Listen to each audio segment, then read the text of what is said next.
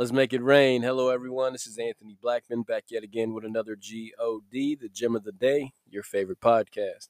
First and foremost, and as always, I want to thank you for listening. And if you like, subscribe and share with a friend. You can also go to makeitrain.net to check out all content all the time. If you're ever having a weekday, check me out every weekday. New podcast drops.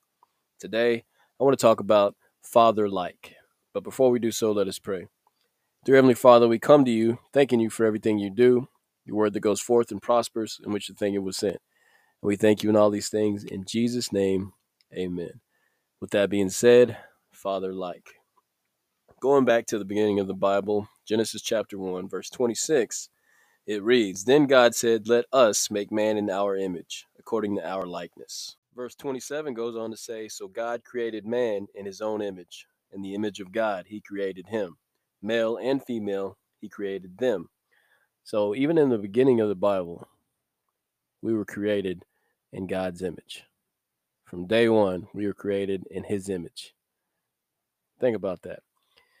So growing up, I heard this a lot. You look just like your dad. you look just like your dad. You look exactly like your dad.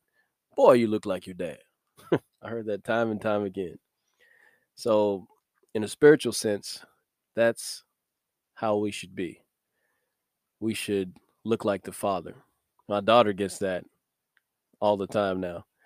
You look like your dad. You look just like your dad. it's funny. It's got some of the same features. She hears that just as much as I used to. You look just like your dad. In a spiritual sense, we should look like the Father. And how do we do that? Colossians 1:15 breaks that down for us, and it reads, "He is the image of the invisible God," speaking of Jesus the firstborn over all creation. For by him all things were created that are in heaven and that are on earth, visible and invisible, whether thrones or dominions or principalities or powers. All things were created through him and for him. In a sense, it's saying to look like the Father, we have to look like Christ. And Christ, since that is the Word of God, we got to follow the Word. That's how you're father like.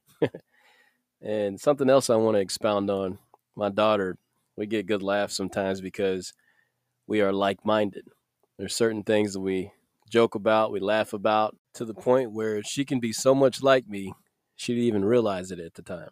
it's common to her. And in a spiritual sense, once again, that's how we should be with our Heavenly Father.